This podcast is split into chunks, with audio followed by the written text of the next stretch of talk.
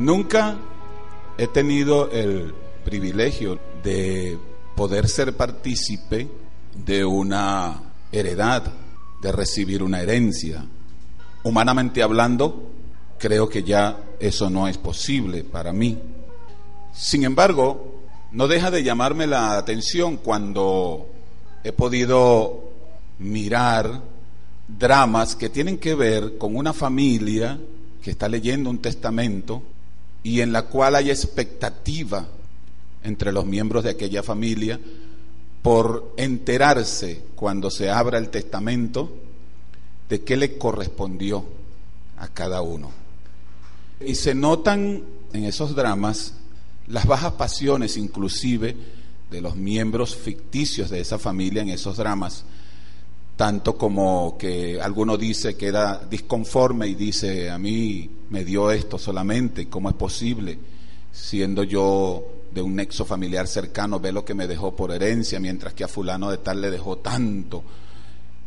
Y como en este mundo suceden cosas insólitas, también no me deja de asombrar el hecho de que en algunos casos los, los que dejan una herencia lo hacen de una forma que no deja de, de, sorprenderse, porque por ejemplo cuando una persona inmensamente millonaria le deja toda su herencia a su perro, bueno, no deja uno de sorprenderse porque dice, oye, más, eh, quiere decir que el perro valía mucho más para esa persona que, que toda su familia.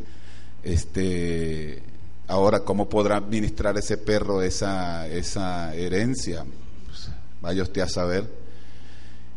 Y cuando uno observa que las personas se quedan también sorprendidas cuando la, se va a leer el testamento, una vez fallecido el que deja la herencia, bueno, la gente también se queda sorprendida, sobre todo los familiares, cuando observan que quien hereda todo, pues es una institución eh, benéfica.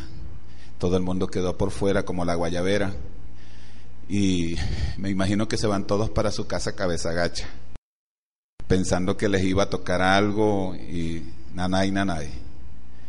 Pero hoy vamos a hablar de un pacto glorioso. Aquí nadie queda por fuera. Aquí todos salimos contentos. Aquí esto sí es verdad que es un gozo indescriptible. Aleluya.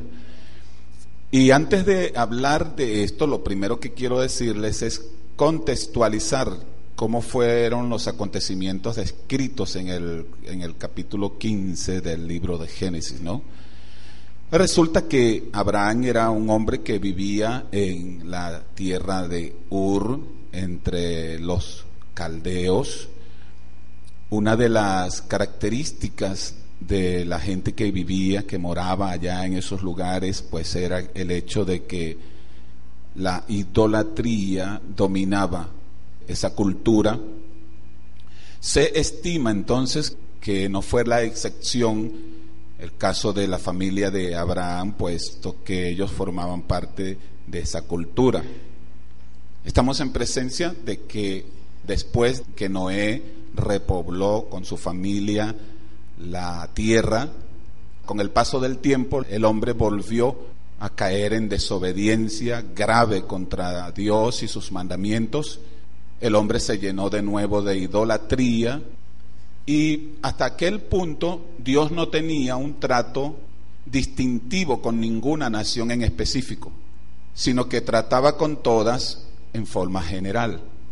Pero llegado su momento, en Génesis capítulo 12, Dios llama a un hombre, que es de quien hoy estamos hablando, de Abraham, y Dios va a hacer con él cosas poderosas, cosas maravillosas, que yo creo que Abraham para nada se las imaginaba, sobre todo tomando en cuenta la forma en la que él vivía, adorando o sirviendo a dioses extraños que tienen boca y no hablan, pie y no caminan, manos y no tocan, oídos y no pueden escuchar, boca y no pueden hablar. Pero ahora lo que este hombre comenzó a experimentar era demasiado bueno. Se le aparece el Dios del cielo y le hace un llamamiento. Pero debo decirles también, previo, que estamos en presencia de uno de los personajes más importantes mencionados en las escrituras, tanto que, por ejemplo, los primeros 11 capítulos del libro de Génesis los dedicó Moisés a narrar la creación, el inicio de la humanidad y cómo se llenó de corruptela y pecaron contra Dios. Once capítulos para narrar la caída y el fracaso de la humanidad en lo moral y en lo espiritual. Y entonces en el capítulo 12 se enciende una luz gloriosa cuando Dios decide descender para hablar con un hombre, para hablar con Abraham y para mostrarle su gloria, hacer con él por lo menos tres elementos que van a destacar hoy en esta palabra, que son hacer con él, darle a él una promesa maravillosa, darle promesas, para hacer con él un pacto, alabado sea el nombre del Señor, y para manifestarle su gloria, como se la manifestó a Moisés.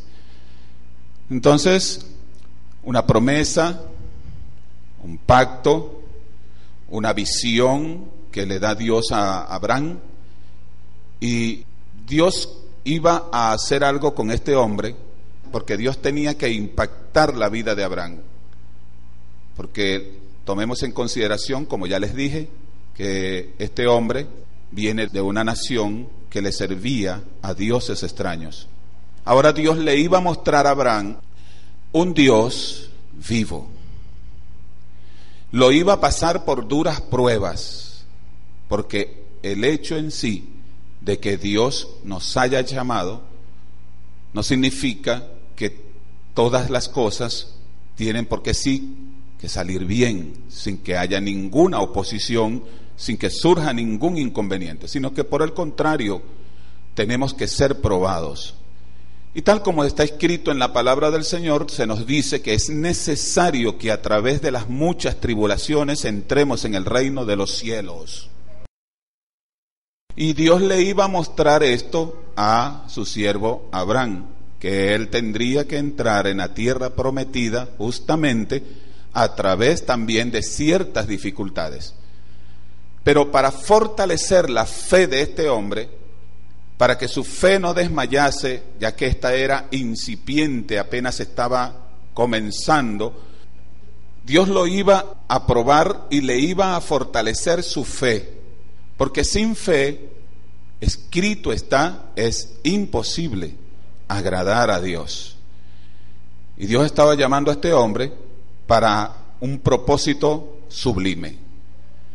No escapa el hecho, cuando digo esto, de que cada uno de nosotros hemos sido llamados en forma similar a que, número uno, miremos su gloria, seamos probados, para que nuestra fe crezca y se fortalezca a través inclusive de las tribulaciones. Porque el fuego de la prueba es fuego amigo no enemigo. En el caso de los hijos de Dios, el fuego de la prueba es para purificarnos, es para fortalecernos, es para que se aumente nuestra fe. Puesto que cuando le sobrevino pruebas duras a Abraham, tales como el secuestro de su sobrino Lot, Fíjense que estamos hablando de una industria de la delincuencia que tiene siglos operando en la humanidad. El secuestro que hoy es tan común, los secuestros express y de cualquier índole, hoy nos son comunes. Para aquel entonces no lo era tanto. Sin embargo, ya existían. Lot, junto con toda su familia y todos sus bienes, fueron secuestrados. ¿Quién hizo esto?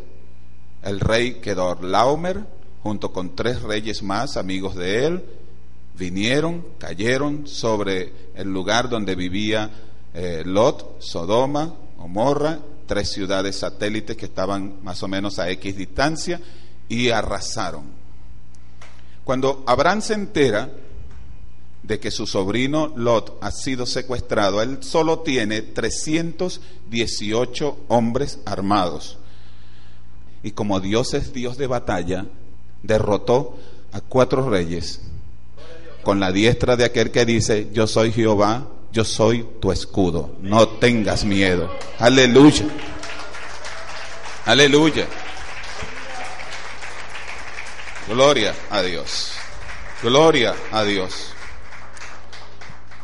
Entonces, estamos en presencia, como les dije, de un hombre que iba a ser formado, su carácter como hijo de Dios, como creyente, iba a ser formado, pero con el fuego y la hornaza, el martillo que quebranta, pero que al final hace una obra maravillosa.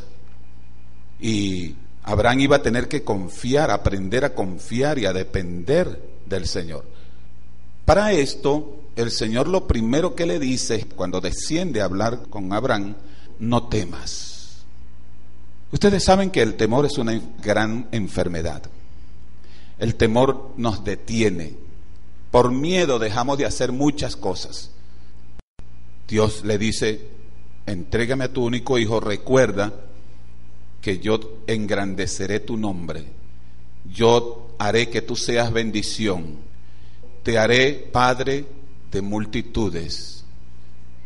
Y el nombre se lo cambia de Padre exaltado a llamarlo Padre de multitudes. Cuando nosotros leemos allí en Génesis capítulo 15, nos damos cuenta rápidamente que Abraham reacciona cuando el Señor le dice, Abraham, no temas. Ahora, ¿tendría razones Abraham para temer?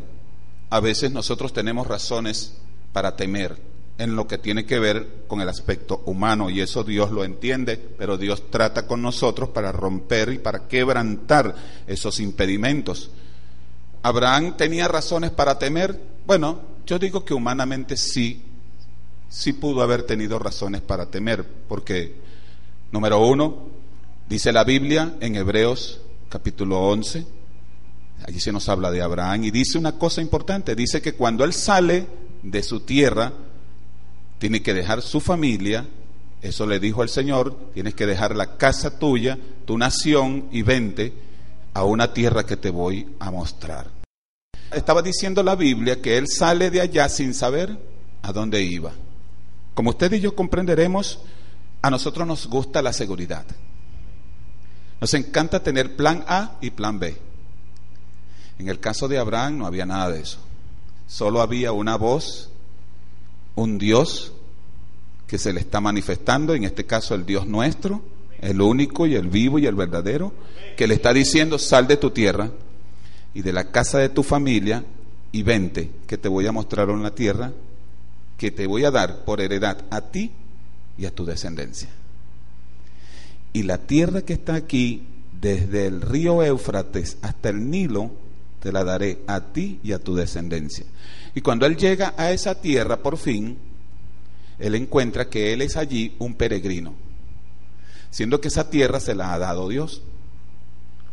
Está allí, pero es un peregrino en ella. ¿Me están entendiendo?